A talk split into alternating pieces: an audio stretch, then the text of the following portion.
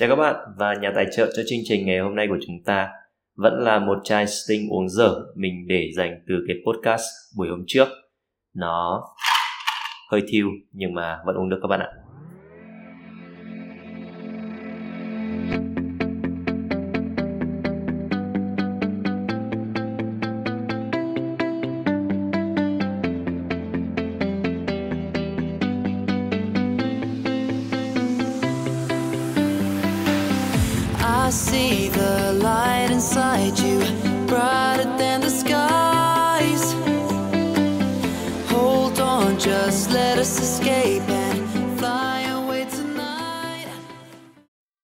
Gần đây thì mình có nhận ra là tất cả những cái sách self-help và các cái khóa học thay đổi bản thân thì đều nói với chúng ta rằng là muốn thành công ấy thì chúng ta phải cố gắng sống lạc quan.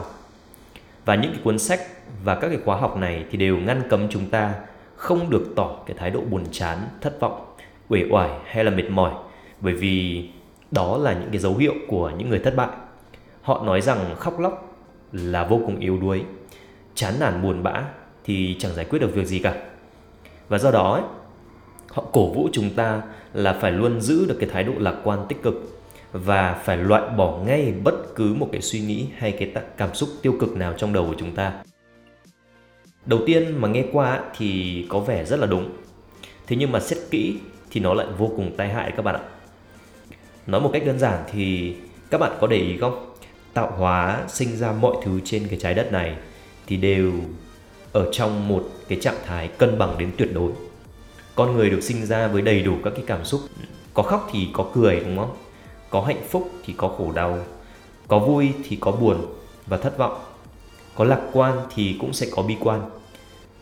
Bạn có bao giờ tự hỏi là bạn có cười mãi được không? Hay là bạn khóc mãi được không? Bạn cũng có vui hay là hạnh phúc mãi được không? Chắc chắn là không rồi, đúng không? Các cái cảm xúc này thì nó luôn tồn tại, đan xen lẫn nhau và nó không thể mà tách rời nhau được. Thế mà những cái sách self-help và các cái khóa học thay đổi bản thân lại chỉ nhấn mạnh tới cái việc là sống với những cái cảm xúc tích cực và phải loại trừ đi các cái cảm xúc tiêu cực. Ở một trường mực nào đó thì điều này là đúng, vì khi sống tích cực thì bạn mới có thể làm việc năng suất và tạo ra được thành quả. Tuy nhiên ấy, nếu như bạn phớt lờ đi những cái cảm xúc tiêu cực của mình thì nó có thể gây hại cho bạn. Khi mà bạn cố gắng gồng mình để sống mạnh mẽ, tích cực mỗi khi mà bạn buồn chán hay là chán nản thất vọng tới một lúc nào đó thì các cái cảm xúc tiêu cực đó nó sẽ dồn nén càng ngày càng lớn nhất là khi mà có một chuỗi các cái sự kiện không may nó xảy ra liên tiếp với bạn ví dụ như bạn thất bại một lần thì bạn có thể cố gắng tự nhủ với bản thân là ok, không sao đâu hết. Và bạn sẽ cố gắng là gạt đi bỏ cái nỗi thất vọng đó và và cố gắng suy nghĩ lạc quan, tích cực. Và sau đó thì bạn tiếp tục chiến đấu với cuộc sống của mình.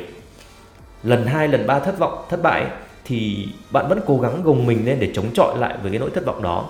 Nhưng mà đến lần thứ 10 lần thứ 10 bạn thất bại thì bạn sẽ thấy rằng là mình lúc đó không thể chịu nổi nữa. Và chính cái thời điểm đó thì cái nỗi tuyệt vọng của bạn, nó sẽ bùng lên một cách rất là mạnh mẽ. Nó bùng lên mạnh đến nỗi mà nó khiến cho bạn càng trở nên tiêu cực hơn. Và khi mà người ta cực kỳ đau khổ thì lại là lúc mà người ta tìm cách giải thoát bằng những cái cách làm cực kỳ tai hại và cực kỳ tiêu cực. Cái trường hợp tồi tệ nhất đó chính là tự tử vì trầm cảm. Hay như là cái việc chúng ta khóc ấy nhiều người cho rằng là khóc lóc là biểu hiện cho cái sự yếu đuối, theo cái kiểu là khóc lóc kiểu đàn bà. Và đàn ông, nhất là đàn ông, đôi khi họ muốn khóc nhưng mà vì sợ cái sự đánh giá của người khác, cho nên họ một lần nữa lại phải gồng mình lên để chống lại cái cảm xúc trong người. Và như mình nói thì cái gì bị kìm nén thì sẽ gây hại. Cơn giận mà bị kìm nén cũng gây hại, nỗi buồn bị kìm nén cũng gây hại. Vì không được giải tỏa thì nó sẽ tích tụ thôi mà đấy là còn chưa kể về mặt khoa học thì những cái cảm xúc tiêu cực lại rất có lợi chẳng hạn như khi bạn khóc thì nó sẽ giúp giải phóng cái chất oxytocin và opioid nội sinh, hay còn gọi là endorphin ấy. Những cái chất này thì giúp bạn giảm đau về cả thể chất lẫn tinh thần. Cái việc khóc còn giúp làm ẩm cho mắt để cái màng nhầy nó không bị khô, và do đó thì nó sẽ cải thiện được cái thị lực của bạn và đặc biệt, khóc còn giúp bạn kết nối xã hội với người khác nhé. Bởi vì khi mà bạn khóc thì người khác sẽ hiểu được cái tâm trạng của bạn và những cái vấn đề của bạn. Từ đó thì họ sẽ biết cách để mà an ủi động viên bạn. Và điều này rõ ràng là nó sẽ tạo ra được cái sự thân mật và cái sự kết nối với người khác. Bạn thấy rất là kinh khủng đúng không? Đâu phải là khóc lúc nào cũng xấu đâu. Vì những cái lợi ích kể trên của việc khóc mà nhiều cái nghiên cứu đã chỉ ra là phụ nữ thì họ lại có xu hướng sống lâu hơn đàn ông bởi vì họ hay khóc hơn. Cho nên là tôi đề nghị là bạn hãy cứ khóc đi. Không buồn thì cũng cứ khóc. Khóc để mà sống lâu cùng với vợ. Hay như là cái việc stress, đâu phải stress nào cũng xấu đâu, đúng không? Theo các nhà nghiên cứu thì họ chỉ ra là có hai loại stress, gọi là eustress và distress. Eustress là cái áp lực căng thẳng mà nó để diễn ra trong một cái thời gian ngắn thôi. Ví dụ như là trước kỳ thi hay là trước những cái buổi phỏng vấn xin việc hay là việc phải hoàn thành một cái deadline nào đó. Còn distress là áp lực căng thẳng kéo dài, đến từ một tình huống như áp lực ừ, tài chính trong nhiều năm, làm việc trong cái môi trường có điều kiện thấp kém, hay là những cái căn bệnh kinh niên. Như vậy thì khi mà stress nó ở mức độ vừa phải như là earth stress chẳng hạn chẳng hạn, thì nó sẽ lại là động lực để mà thúc đẩy bản thân. Bạn thử hình dung mà xem, nếu mà không có một chút áp lực thì công việc sẽ không được hoàn thành, đúng không? Và học sinh sẽ không học bài. Và chúng ta sẽ trở thành những cái người lười lao động bởi vì không có một cái áp lực nào mà, đúng không?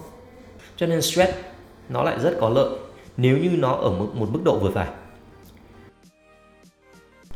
Còn một cái rất là nguy hiểm của việc mà chúng ta cố gắng chúng ta gồng mình lên để sống tích cực mà phớt lờ đi những cái cảm xúc tiêu cực nữa là gì các bạn biết không? Đó là bạn rất có thể sẽ phớt lờ đi luôn cả những cái cảm xúc của người khác, khiến cho bạn bè và người thân của bạn không còn dám gần bạn nữa. Bởi vì họ nghĩ bạn quá là tích cực, cho nên sẽ không muốn lắng nghe những cái giải bày, những cái tâm sự tiêu cực của họ. Bạn sẽ dần mất đi những cái kết nối với người khác chỉ vì là bạn quá tích cực. Vậy nên chúng ta hãy thừa nhận rằng những cái cảm xúc tích cực và tiêu cực thì nó luôn tồn tại song hành lẫn nhau bởi vì không ai vui mãi mà cũng không ai buồn mãi được. Chúng ta không cần phải gạt bỏ đi những cái cảm xúc tiêu cực của mình.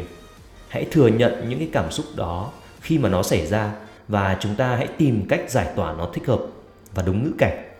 Vì chỉ có tìm cách giải tỏa được cảm xúc của bạn thì mới lấy lại được cái trạng thái bình thường. Và khi bạn giải tỏa được cảm xúc tiêu cực thì nó lại ngược trở lại, nó lại trở thành cái động lực để bạn trở nên tích cực hơn. Giả sử khi mà bạn buồn thì bạn có thể gọi điện cho bạn bè để nói chuyện này hoặc là rủ nó đi làm con mực nướng hoặc là cốc bia, đúng không?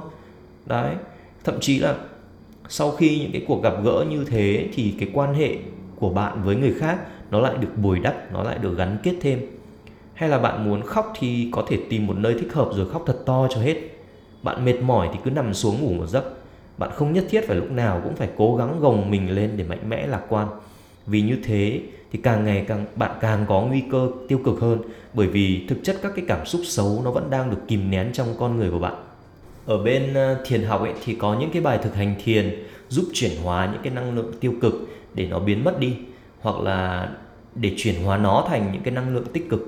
Nhưng mà mình xin phép chia sẻ cái vấn đề thiền ở một cái postcard khác. Trong cái buổi nói chuyện này thì mình chỉ muốn nói với các bạn rằng là cảm xúc là cái điều tuyệt vời nhất mà tạo hóa ban tặng cho chúng ta chúng ta không cần phải gạt bỏ đi những cái cảm xúc tiêu cực của mình. Điều quan trọng là chúng ta biết tìm cách giải tỏa nó một cách phù hợp thì chúng ta sẽ luôn được hạnh phúc. Vậy đó, xin chào và hẹn gặp lại các bạn trong buổi nói chuyện tiếp theo.